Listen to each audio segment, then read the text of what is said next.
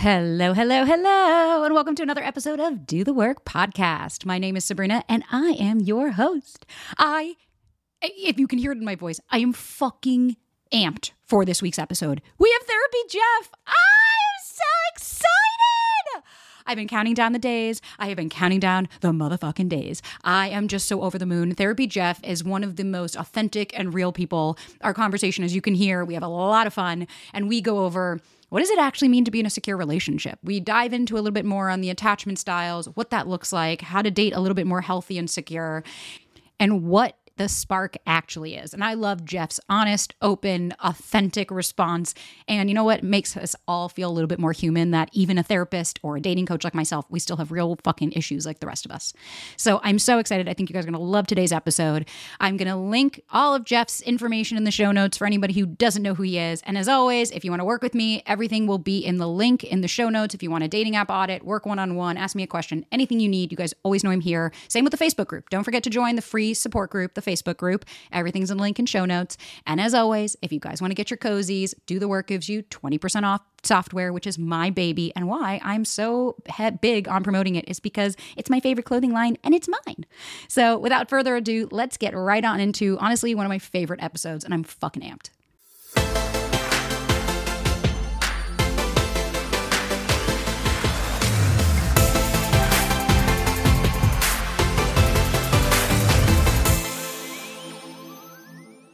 Hi, Jeff. Hi, how's it going? I'm good. How are you? I'm so excited to have you on Do The Work. Thank you. Yeah, of course. I'm good. I'm a little feisty. You know that feeling that you get maybe like with your partner where you just sort of like want to pick a fight? That's where I am today. Oh, yay. Okay. Well, hopefully we can pick a fight, not about something with us, but somebody else. Yeah, for sure. But overall, I'm doing pretty good. I'm having a good day and I'm happy to be here with you. Awesome. Well, for anybody who, I mean, almost everybody, when I said your name, knows who you are, but for anybody who, let's say, doesn't know who you are, if you could just give us a little brief intro. I've been following you for a while. I fucking love you. So I am so stoked to have you, but I would just love a little intro for anybody who maybe doesn't have as much awareness around you. Of course. Yeah, no problem. I'm a therapist. I've been a therapist for almost 20 years now. I routinely see individuals and couples. But when I see couples, I only see the fun couples, like the couples that are still in love. I don't want the couples that are like, have been together for 25 years, haven't fucked for 5 of them, don't talk to each other anymore. It's just like bad vibes. Get out of here, babe. Yeah. Like, thank you, but no thank you. Yeah, break up. I send those couples to other therapists that love to work on that shit. So the couples that are like newly dating or just got married, premarital counseling is like a really fun one because you're just like, there's nothing. It feels like there's not much wrong. You just like want to like get in there and be cute together in front of me. So I've been seeing those folks for almost 20 years. Like I said, I got my degree in marriage family therapy, but I've been posting on TikTok and Instagram for next month. Well, I guess this month, since this episode's coming out in September, it's going to be officially 2 years since I started doing that. Yeah. I got really bored in the pandemic. It was like a year into the pandemic. I'd watched all 40 seasons of Survivor. Have you seen Survivor? I've seen not 40 fucking seasons, but I've seen it. Uh-huh. Wow, you were bored. Okay. I was bored, and that is the most amazing show I've ever seen. If you want to turn this podcast episode into me convincing you to watch Survivor, I'm totally fine with doing that. I've done that successfully many times. But when I like watched all the Survivor episodes, I was like, I'm going to try to do something new. And like mental health and therapy was trending, of course, during the pandemic. So I was like, I'm going to hop on TikTok. I'm obsessed with this app anyways. I'm going to start making content. And then like the 4th video I made went viral, and I was like, okay, this is what I'm doing now. Fuck yeah. I know. It's so funny. Survivor? No, that's not my thing. But have you been a 90 Day Fiance or a Love After Lockup person? I was dating someone during the pandemic, and she was all about 90 Day Fiance, and that fucking show is bonkers. It do you understand though how many times, I'm sure you do, how many ways I can reference back and I'm like, okay, so this couple of 90 Day Fiance, right. Because to me, like, which is gonna bring us kind of segue into like the meat and potatoes of what we're gonna talk about today, which like really is a secure relationship, like what we all want and we all attain. And this is like the life goal. But I think for a lot of people, myself included, like, just so you know, my history was like, I was the poster child of anxious attachment style. And for years, I thought I was alone. I never understood that this was, first, I didn't even know it was a thing until I like learned about it. And I always just thought like, I'm crazy. There's something wrong with me. I'm fucked up. I've got all these childhood issues. It's me. I couldn't date. And I dived into this journey of self-help and discovery and all these modalities and tools. And this is how I came to where I'm at. But does that mean I don't watch trash TV? Not a shot. And right. So when I watch these shows, I see so much of this toxic behavior, especially with like the incessant texting and this creating this false sense of intimacy and having FaceTimes, but not actually spending time with this person, that it also makes me feel a lot more normal. I don't know about you, but it does make me feel normal, huh? Right? A little bit. But I wanted to kind of kick it off now that we're kind of talking about this, like, to you as you've seen 20 plus years of marriages, people that are working, people that aren't. What is a secure relationship? Like, how do you identify it? What does that mean to you? Well, I'll tell you what I think a secure relationship looks like. And sometimes it can, okay, if we just sort of compare a secure to an insecure attachment. So secure, you know, they're called the securely attached folks. And then insecure is either anxious, avoidant, and then sometimes a disorganized attachment is what we might call it. Those are the insecure ones. So if you have a secure attachment or relationship with your partner, if you have a problem, if there's like an issue that comes up between you two, typically that secure relationship will be like, oh, well, would you look at that? Here's a problem. This is an issue. How are we going to change together? How can we adjust the system? What kind of compromises can we make in order to figure out how both of our needs are going to get met, or like some of our needs are going to get met and we're going to be really happy about it? Or you're just sort of like focus on the, like the system, the organism that you've created together, and what changes do you all have to make? That's like a very secure attachment sort of thing. But if you're in an insecure attachment, anxious, avoidant, disorganized, and there's an issue that comes up, oftentimes it's like, oh shit, here's an issue. Okay, so this is how I need you to meet my needs, and good luck on meeting your own. And that's it. And that's kind of like the difference. Fucking perfectly said. Thank you for that. Yeah. And it's true. Like, I, for years, was insecurely attached. And I also think it's funny that we were talking about this earlier, but like privately, but I think a lot of people are using attachment styles like horoscopes now of like, I've identified I'm anxious. Like I do my coaching and all of people come and they're like, so I'm an anxiously attached person and I'm dating an avoidant. And I'm like, okay, I'm like, okay, so besides for the buzzword, what else do you think that means? You know, like. Yeah, totally. And it's also like, we're on a fucking spectrum. Like sometimes we're anxious in one relationship and we're not in the other, and we feel really secure in these. And it's, so it, a lot of it depends on the type of interaction or the toxicity maybe that you have with the person. And, you know, if you're coming in and you're talking to me and you're finding you're like trying to get counseling with me, I'm going to spend so much time on your relationships, like in your childhood and what your relationship was with your family and with your parents. That's going to tell me a lot, because usually the anxious attachment stuff, avoiding all the attachment stuff can be like brought right back to the family. Although that's not to say that you can't develop it in your adulthood when you start dating people and you're out in the dating scene. Like that could kind of drive you a little bonkers. So that'll create some anxiety or avoidance as well. Oh, 100%. I always laughed. Like I remember I dated a guy and he was, come to find out he was wildly avoidant. And I remember when we dated, I was like, so, you know, like, tell me about your child, like your parents and things like that. And he's like, yeah, I had a great childhood, no issues. And I'm like, okay, sure. Yeah. Really? None? Yeah. And then it's like, yeah, he's like, yeah, my mom had like a bunch of boyfriends and would always kind of like go out and leave me at home. My dad was a raging alcoholic, but he was fine. Like he fell asleep at some baseball games, but no big deal. And I'm just sitting here like, oh, okay. You're doing what I used to do. Oh, you've normalized this. You think that this is, everybody deals with this, right? I don't have any issues. And I'm like, I'm not trying to put a scarlet letter on your fucking chest. But what I am trying to do is say, maybe if we like, I don't know, lift the veil a little bit to understand you learned this behavior somewhere. Mm-hmm. Yeah, exactly. You learned it in your childhood in order to sort of like survive your childhood emotionally.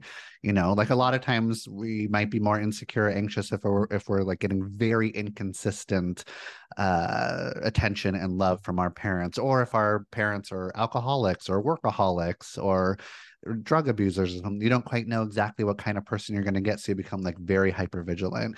Usually, if you're an avoidant, I'll ask those clients like, oh yeah, tell me some memories from your childhood. They'll be like, I don't remember anything. Yeah. Like, there's like, yeah, I think it was fine. I was pretty okay. I have zero memories, which feels very normal to me. I'm like, okay, well, you know, oftentimes if you're avoidant, that's like the way you avoid. It's like not having any memories. You just have to like kind of dissociate, go numb, be in a fugue state or something. And that's how you survive childhood. And it's I don't know if you've experienced this. Tell me what you. So I don't usually spend too long in my comment sections. It can be like a little nutty in there with like the arguments that people get into. But there's a real difference when I make a piece of content about anxiously attached people and avoidantly attached people. Because the anxious attachers, like they see the video, they identify with it, and they're like, yes, thank you, I feel seen. Mm-hmm. And then the avoidant ones, the anxious people go in the avoidant videos and they're just like, you fucking suck, you're the devil, I hate you. And the avoidants are just like, I'm not gonna comment, fuck this. Like they don't even give a shit, you know what I mean? It's amazing. Or I'll see the avoidant will be like, and here's the reason we're like this. And you're like, yeah. Thank you. And that's kind of, I'm glad you said that. Cause that, first of all, do I avoid the comment section like the plague? Yes, I do. Because it's not good. I wish people understood, like realistically, like I'm a brown girl in comparison to like what most people are. The amount of hatred I get, like I don't talk about race, religion. I don't do no, because it's not worth it. And so to most folks, I'm not ignoring your DMs. I'm not ignoring stuff. It's just like, my mental health can't go there with the inundation of shit. Mm-hmm. What I've seen, it's like, I did one of saying like, we've villainized the avoidant as if they're just these fucking awful human beings that are like picking you out and being like, there they are, I'm going to fuck their day up.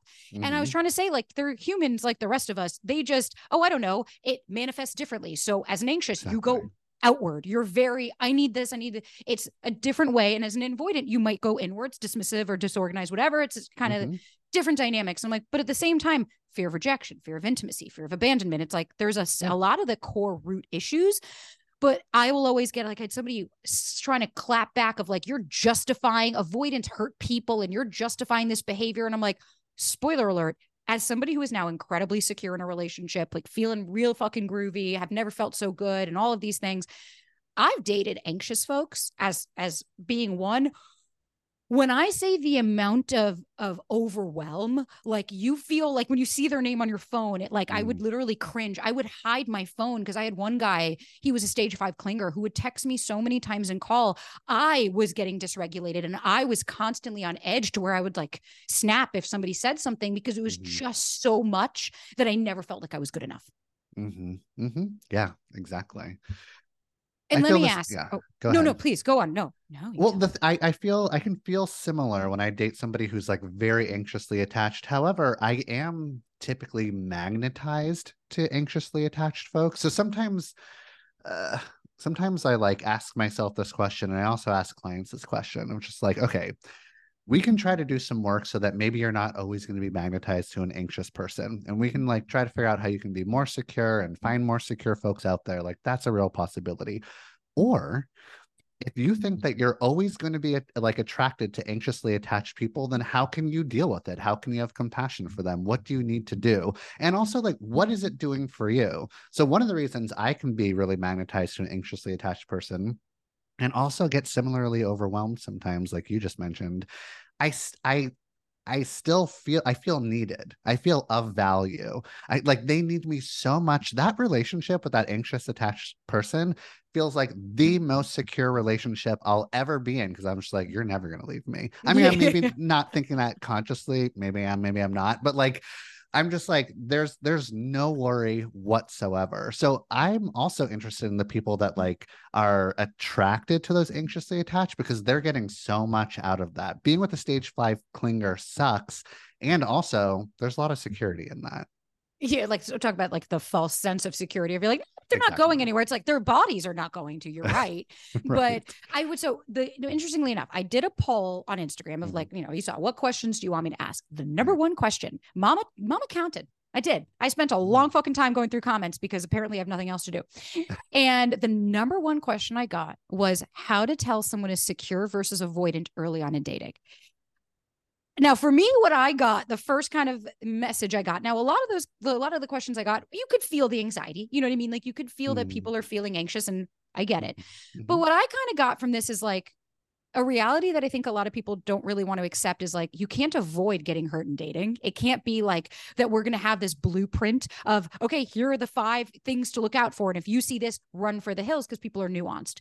But nonetheless, I would be curious to hear from you if there is anything that comes to mind for folks that are out there dating, things that they can look out for, or if there's anything that comes to mind for you on how you really can tell the difference earlier on. Well, I want to first like reinforce what you said, because I also, when somebody asks me that question, when a client comes in with that sort of question, I'm usually just like, okay, so it sounds like you don't ever want to feel pain. Right. How can you avoid pain? Which I would love to make it so that you never had to feel pain ever again. I don't want to fucking feel pain ever again too.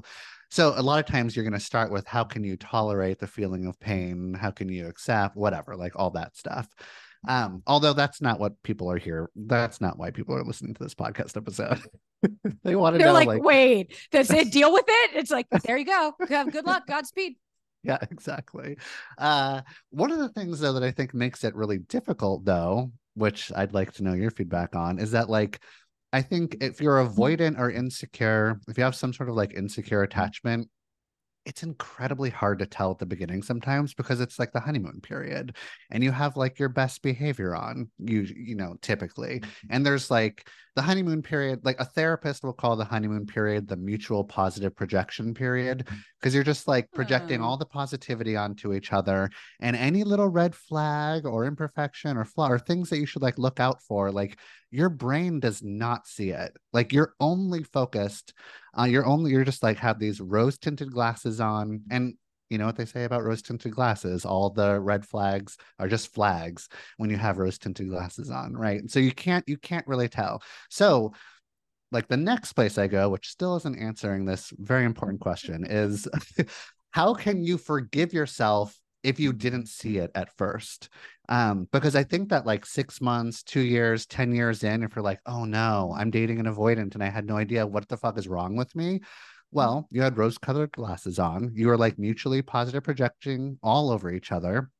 That totally makes sense. And that honeymoon period is super fucking important to try to only or mainly see the positive things, because that builds foundation, that builds trust. So eventually once you get out of the honeymoon period and you start to see who this monster really is, or you start to see like their flaws and imperfections, you can be like, well, we have a good foundation. Let's like fuck around and see what happens here.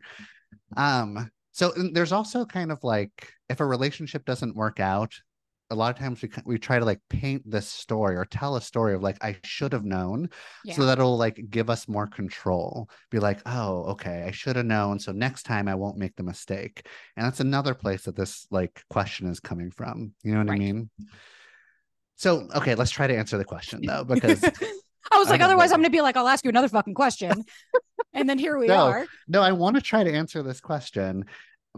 So here's an answer that also might be slightly annoying. Like, what does your gut say? Because a lot of times, like we might not be able to be like, here's like 5 signs that you should definitely look out for. But a lot of times your gut is telling you whether they are like available or not available or anxious or avoidant or something like that. So what does your gut say? But also like, does it seem like they're tuned in and tapped into? When you tell them about like an emotional thing or a vulnerable thing, can they like connect with you while you're talking to them about it? Does it feel like they have pretty good empathy and sympathy for the experience or emotional experiences that you're going through? Do you feel connected to them, or does it feel like they're just sort of not quite there? You know, like, do they feel consistent? Does it seem like they really care about you? Do they remember important things? Like, how connected are they actually? Because if they're more avoidant, then they're just going to seem a little aloof. They're going to seem like they don't quite care. You're going to like start getting those pings inside of you that like something is off and something is wrong. So yeah, with my clients, I'm usually just like, what does your intuition say? Let's kind of like dissect it together. You can usually tell if you pay attention. I was going to say, I'm glad you said that, because I remember when I was dating the guy, the one with the issues, mm-hmm. he was the guy I dated right before I met my current partner. Mm-hmm. And I was going chasing after, oh, but he texts me every day. Okay, but he texts me every single day and he wants to see me all the time. And it was like, but in my gut, I knew that when we would, when I would try to connect with him, like I remember telling my friend, I was like, yeah, I did a touch base. And she was like, what do you mean you did a touch base? And I was like, it had been like a month that we'd been dating. And I said, so like, how are you feeling? What's coming up? And she's like, you had to like actually touch base with him. Like he didn't, you guys just didn't have these conversations. And at first I was like, oh, what's the big deal? Now that I have the partner that I have, who's fucking awesome. It's true. I'm like, I don't have to touch base with him. We're constantly talking. We're constantly engaging. He's mm-hmm. beyond secure.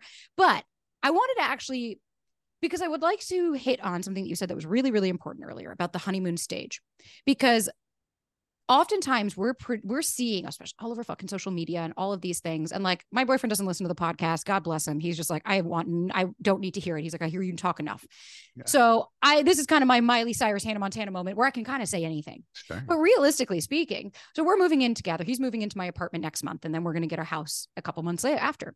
And I realized this just literally this morning when I was talking to my friend, I was like, oh fuck, I have an issue where every time I'm with somebody, I've had like 4 major relationships in my adult life. I'm in my 30s now. And this is by far the most like actually like this is somebody I'm very much taking seriously. And every time around the 9-month mark, all of a sudden when it's time to like talk about moving in together and that happens, I start to get this pang of, oh my God, I don't think I'm that into this person. Oh my God, did I go off my anxiety? Did I just want a boyfriend so bad that I just overlooked? And to this day, I've always broken up with the person after about 10 months or wait, we just move in together and shortly thereafter. And I think on the outside, everybody sees, we call him tech guy. He doesn't like his name being used. God bless him. I mean, he knows TikTok and he's like, not doing it. So sure. So tech guy. And it was like, so now we're at that point. And I had this moment this morning where I was like, oh my God. And I realized like, oh, the intimacy is starting to happen. And I had this moment of, is this person for me? Am I doing the right thing? Oh my God, wait, no, but he's not who I thought I was going to be with. And he's not this version of who I thought he was going to be with. And I had to stop. And I was like, the honeymoon phase is starting to fade. Where now, like you had said, where I was like, but now what I had to stop. And I was like, but how does he handle things? I woke up the other day, anxious as fuck, just being in my head about something. And I kind of snapped at him. And instead of react, he grabbed me and he hugged me and he said, I'm here. What do you need from me? And he was like, I can feel that you need something. And he was like, how can I support you through this? I remember just looking and I was like, what did you just say to me? And like, sometimes I'm looking and I'm like, are you real? But I wanted to kind of shed light on the fact that like you could be in something super secure and super healthy while also saying, wait a minute, am I having other core beliefs come up? Oh my God, wait, is this right for me? What's going on? Like, it doesn't mean that just because you met somebody with this arbitrary secure title on them, that all of a sudden all of those anxieties are going to go away. And you're just like, never going to feel any of this again. And whoop. It's very much the real thing. But to your point, when I had that moment and I stopped and I said, but how do we handle things? And I was like, wait a minute, this person's fucking incredible. We talk, we communicate, we handle issues. We don't fight. We talk through things. Mm-hmm. We don't say mean things. And I was like, now that is why I'm like, no, we're going to do this. And no, we're going to move in together and we're going to, Zohar, you're going to fucking push through and you're going to try. Because I think a lot of folks that feel like they're broken or there's something wrong with them and I'm never going to find anybody. And it's like, even if you do find somebody secure, it doesn't mean that all of this goes away. No. Yeah, exactly. It doesn't mean that all of it goes away. And it actually kind of makes room for other issues to come up, like other more important issues, like intimacy issues that you need to work through. So if you have a pattern, you're ending relationships at 9 or 10 months, okay, there's something going on there. You're having like a little freak out or being a little sabotagey or all of a sudden like changing your mind about something. So now for you to get to that point and be mindful and thoughtful enough about this pattern could come up right now, but I'm going to deliberately do something different about it. And instead of like completing that pattern, I'm going to have like a healing experience. That is so incredibly important. And you just started that healing experience by being like, no, okay, I can tell I'm having a little bit of a freak out. I'm feeling kind of anxious, but I'm going to pay attention to the good things, the good way that we can communicate, the healthy way that we attach to each other. so I can like let that go. But that's going to like leave room for even more like intimacy issues that maybe haven't been dealt with that's going to come up. And you two are going to like have these, what a therapist might say is corrective experiences. So if somebody has like abandonment issues, eventually they get past the honeymoon period and they're like, oh no, I'm going to be left. I know I'm going to. And then your partner is just like, hey, I'm not going anywhere. I'm right here. And they sort of like shake some sense into you. There's still going to be a part of you that wants to bail, but there's this bigger part of you that wants to go ahead and connect and do something and choose. Like sometimes you have to choose between like harmony, which you made that choice in that moment of I'm going to choose harmony instead of chaos or instead of excitement or instead of drama. And sometimes the allure of drama and chaos and excitement is so alluring that you're just like, fuck it, I'm going to leave this securely attached relationship and you do you, fine. If you, that's what you, then okay, I'll support you. But you're probably eventually going to get to the point where you'd rather choose harmony and stability and security that still can be exciting, but not as dramatic maybe. No. And I think 100%, I think that's why to me, at least what I find with a lot of people, that's like, if you're super anxious and you're always going for the emotionally unavailable person and you're going for the avoidant, and it's like the up and down, the highs feel high and the lows feel low, as opposed to healthy equals boring. It's like, no, my nervous system's really fucking calm though. Yeah. She's loving this right now. It's like anytime there's a peak, the valley comes in of like, okay, we're going to balance this out. But it's interesting because never mind. Oh no, that was what I was going to ask you, because you kind of mentioned it, was like the spark, that like wanting that. I think a lot of people, I am not a big fan of like chasing the spark or chasing that feeling, because I think it's fleeting. It's not compatibility. But I think I'd love to hear kind of your thoughts on like, if somebody is constantly chasing the spark or chasing this, there's no chemistry. I don't feel this connection off the bat. Like after one or two dates, they're already out. I'd like to know if there is something deeper there besides obviously like, okay, well, yeah, you're chasing this feeling and all, but like anything that you've seen in your time that goes a little deeper, what your thoughts are even on the spark. Well, I'm that guy. I'm chasing the spark. You know what? I appreciate the honesty. Yeah. I mean, I chased that spark in my teens and in my 20s. And then in my 31, I found somebody. And there wasn't a lot of spark and there wasn't like a ton of chemistry. It was a different kind of like spark and chemistry, a little bit more subdued, more stable, secure. And it felt like a real adult relationship. It was just like, oh, I'm out of my 20s now. I'm going to stop being chaotic. That was a lot of fun and very upsetting at certain times. And I had so much like heartbreak when I was like looking for that spark, and I was good at creating that spark and finding that spark and then flaming out. And then I met Kate, and then we got married a couple years later. And then I was married to her for almost my entire 30s. And it was really nice and very sweet and very stable and secure, but it was kind of missing like a little bit of that spark that I needed. It just sort of like, we couldn't really like connect in this way. And I'm not even saying like sexy way. It's more of like an emotionally intimate way. Yeah. So that was a bummer, and we divorced in 2019, right before the pandemic. And then I got out of that marriage, and I was like, "Feed me those fucking sparks." I was give me a so fucking chaotic. Show. Yes. Oh my God. I got on Hinge and Bumble, and this was pre-therapy, Jeff, but I was like a mess. I couldn't admit it either. Like.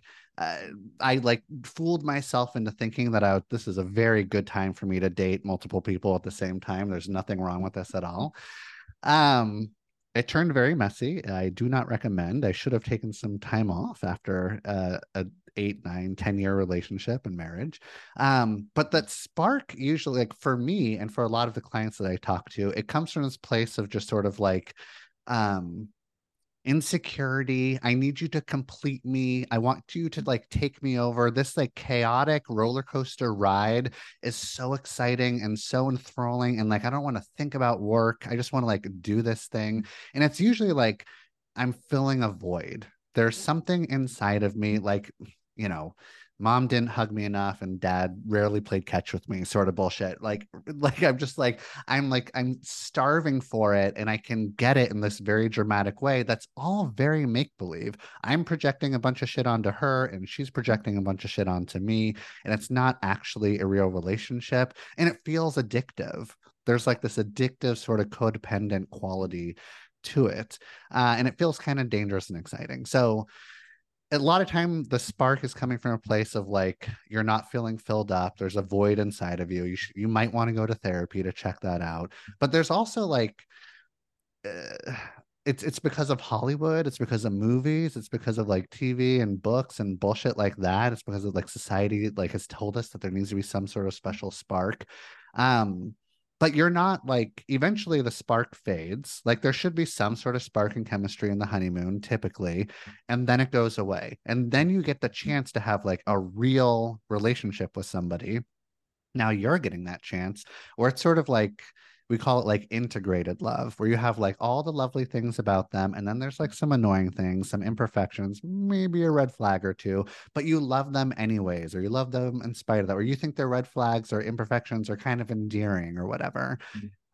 So then you also have to start like creating some of that spark because that novelty sort of wears off. So like, it's funny, you talked about like 90 Day Fiance, 90 Day Fiance, Married at First Sight. Like those are like some garbage, like not even well-produced reality shows. And then you watch like The Bachelor franchise or something. Yeah. And that is just like beautiful. And The Bachelor knows how to create that fucking spark, man. They got you like traveling to the most beautiful places in the world.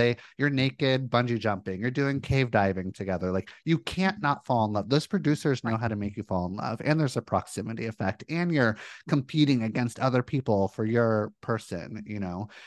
But it's not that bad of an idea when you're trying to create the spark after the honeymoon period to like take some guidance, like go traveling, go do things that are dangerous a little bit, like get out of your comfort zone. And that's how you create it.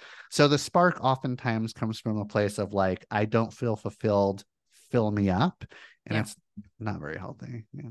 No, and I appreciate even that you were honest to be like, I'm into it. Like, but I love it. I'm still going for it. If you want to get into a complicated, fucked up, chaotic relationship, slide into my DMs. I was about to say at Therapy Jeff.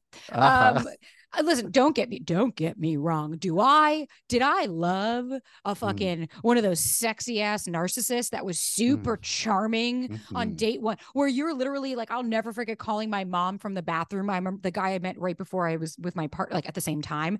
And just, I called my mom in the bathroom. She's my best friend. And I was like, I'm fucked. I was like, oh my God, I haven't felt this for anybody in so long. And it's like, and sure enough, 3 days later, the guy ended it. And he was like, I'm sorry, I can't do this. I'm not ready. And it's like, listen, you want to go over the spark, enter at your own risk. Go ahead, have fun. Go fucking chase that shit all day if you want. Yeah. But that doesn't necessarily mean you're going to be compatible. That doesn't necessarily mean that there's going to be a long-term relationship here. So if we're going for secure, it makes me sad. Like when I have friends or anybody that like, I had my one friend and he was like, yeah, she was nice. Didn't feel a spark. And I was like, did you have a good time? Yeah, she was super cool. We had a lot in common. And I'm like, maybe go on another date. No.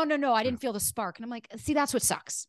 That does suck. And the thing is like, if you do get into that relationship or it isn't super sparky, you can actually develop a ton of trust and safety and security. And it's those relationships actually where like, I've done like the most adventurous, freaky, sexy shit with them because like, we're so safe together. So I get to tell them all about my fantasies that I've never told anybody else. It feels super safe. And they get to tell me theirs. And there's so much trust building that can happen. And that can be very sparky. It's just a different type of spark that's actually like incredibly healthy and more longer term. You know what I mean? Oh, totally. I'm doing that now. My partner, we'll do stuff. And I'm like, I'll even catch myself moments just thinking about him and smiling. And I'm like, see, that's kind of more what I would want versus that anxiety of when you think about them, your heart drops. You're like, yeah, because I don't know when I'm going to fucking hear from them again. Exactly.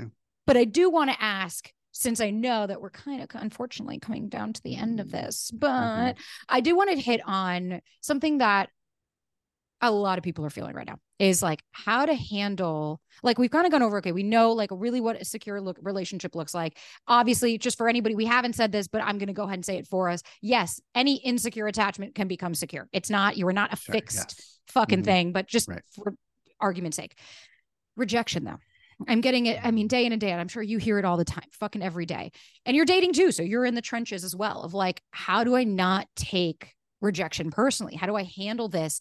Because like, I think this kind of ties into like, you don't want to go, you know, you want to date and you don't want to get hurt. And it's like, well, that's not realistic. So how can we help those out there that are feeling it so personal against them that it's like, there's something wrong with them, like to be able to cope a little bit better? Yeah. Before I answer that direct, good question. There was a time where I was getting rejected. This was in my like later 20s. And there was a time where I was getting more rejected than I had ever gotten rejected before. And I was like, what the fuck is going on here? Like, why am I getting, I'm going on like a date or two, maybe three, and then it ends. And I have no idea why. And I did this thing, and I want to know if you've ever done it or if you would even approve of anyone doing it, where I was just like, I asked 3 or 4 of the people that I went on dates. So I was just like, why did you reject me? I'm going to like not take it personally. I'm going to try my best to not take it personally. I'm going to not ask any follow-up questions. So I'm not going to make you feel weird about it. I'm just going to like receive this information. I'm only going to read it when I'm like emotionally stable enough to read it. And I got some really good feedback. Yeah. And that the feedback like was mostly like, so I was going after, I was like very attracted to a certain type of woman in my like later 20s. And those women were typically attracted to not me. They were like usually attracted to like big muscly dudes that were kind of bro-y and strong. And I'm like this slender guy that's like emotional and vulnerable and kind of dry and witty or something. Well, like they wanted like a fucking man, like a stereotypical whatever. And so they would be like, you're a little kind of femmy for me, or like, you're just not like, and I was like, oh, there's nothing I can do about that. I like that about me. I think that my sensitivity is actually attractive to the right people. Like I should be going after people that like her more, you know what I mean? So that's just like, I don't know, have you ever done that? Would you ever do that? Actually, as you said it, I was like, yes, I have. I had the same thing. My late 20s, when I lived in New York, it was a string of one-hit wonders. I remember telling my therapist, I'm like, what the flying fuck? And I started doing that. I said, listen, I'm just curious for my own growth. Is there any feedback that you'd give to me so that I can implement this moving forward? And what was great about it was kind of to your point, it made it a lot less personal. Like for them to say, you know, like one guy, he was like, honestly, he's like, you're fucking awesome. And he was like, I'm really into blondes and I'm just not turned on by a brunette. And I was like, okay, well, I can't relate. That's what I'm dealing with. Another guy, he was like, he was like, you know, hearing the way that you talk about things, he was like, I can tell I'm not going to be able to satisfy you and I'm not going to make you happy. One guy, it was my sexual proclivities. Like I'm fucking kinky as shit. And I like, we'll talk about that. I'll talk about sex early on. What it allowed me to realize was, oh, this has nothing to do with my worth. This wasn't that I'm not good enough. This wasn't any of that. It was really just, you're a human who likes different things besides the human that's standing in front of you, but that doesn't mean I need to change or morph myself into becoming the person that you want. Yes, exactly. And that's usually where I go when somebody asks me this rejection question. It's just like, especially if it's like you get rejected on the apps or you get ghosted after a date or like, they don't even fucking know you. They have no idea who you are. They're projecting so much bullshit onto you. So like they're rejecting you, I guess, but like they're not actually rejecting who you really are and who your personality is. They're just sort of like being weird. They're feeling triggered. Like it just doesn't work out. Who knows why they're like bailing, but they don't have enough information about you to really make an informed decision about like what, you know what I mean? Yeah. So there's that. All that being said though, there is, and I've talked about this recently on a video, when you're out there on the apps and you're like messaging people and they don't message back, or you go on a first date and then you get ghosted, or you go on 3 dates and it just doesn't quite work, and that happens over and over and over and over again, those are micro rejections, and they are just these paper cuts that fucking suck, and they usually like eventually make you resentful, angry, waiting to be rejected once more. Like they put you in a really negative space. So now you're on the apps and you're like, scanning for reasons for why people are going to reject you. You're like, already, you're like, you have this contempt and pessimism that just probably isn't a good look. And you're like self-fulfilling prophecy-ing these like rejections at that point. So you might also like need to take a break from the apps if that's what's going on. And the apps, listen, I met my partner in an app, so I'm biased. I think it's a very normal way to meet. I've met plenty of people on them. And I think to me, I'm like, I also just had to really depersonalize that shit when it came to the apps, because otherwise you can really you could fucking rabbit hole into rejection. But I had to also kind of call myself on my shit. And I was like, all right, Zohar, are you really being rejected? Like, do these people even know you? Rejection is also being judged. And I'm like, you're not being judged. You're not being ridiculed. You're not being put down. This isn't dad that is fucking saying that you didn't do something good enough. This is just another human being saying, I think you're very lovely, but I do not want a life with you. And it's like, I also think we need to be cognizant of the fact that we are meeting an inorganic amount of people, especially on dating apps, in a small confined time. It can't work out with everybody. And if my thing is like, when I get people that'll be like, oh, I got ghosted 8 times in a week. And I'm like, first of all, can we talk about this? What do you mean ghosted 8 times? That's hurting your self-esteem. No, you didn't get ghosted. That person just doesn't want to see you again. But it's like, then I would kind of, like you said, those micro things of like the little paper cuts. Then I would look and say, okay, is there a pattern here? Maybe on the date, are you talking about your childhood traumas and the fact that like, your dad didn't play catch with you? Are you dumping about the fact that like you hate your job so much? Are you talking about all of the insecurities that you have? It's like, we can learn from it, as opposed to saying, oh, I knew that. It's like, that's just reaffirming the core belief of like, oh, see, they didn't want me because there's something wrong with me, as opposed to being like, how am I showing up? Maybe can we take accountability, not blame, but accountability of also how we're showing up in conjunction with, like, when I was dating in LA, I was like, it's also fucking LA, I was used to it being good luck. You might never see this person again. Yeah, exactly. Oh, fucking, I grew up in LA and I also dated in LA. Yeah. I can't stand that fucking place. I fucking hate LA. Oh, yeah, I'm in San Diego now. It's so fuck that place. Oh, I was in San Diego for 2 years. Oh, yeah? Went to San Diego State. I really enjoyed it there. Nice. I fucking love that. Thank you so much for being. This was like seriously one of the most fun conversations I've had. So thank you. Yeah, and of course. Thank you for your vulnerability. For anybody that wants to find you, I'm going to link everything in the show notes, but just in general, where can they find you? Yeah, you can just look me up. Look up Therapy Jeff on TikTok or Instagram or YouTube or therapyjeff.com. I also have my own podcast called This Changes Everything. I do that with my friend, co-host, other therapist, Sarah. I'm working on a book but that's not coming out until next summer. So, yeah. Fuck yeah. Well, thank you again so much. And I'm so excited to hopefully we have to do this again soon. Yeah, and talk about more shit. Of course. Thanks. Of course.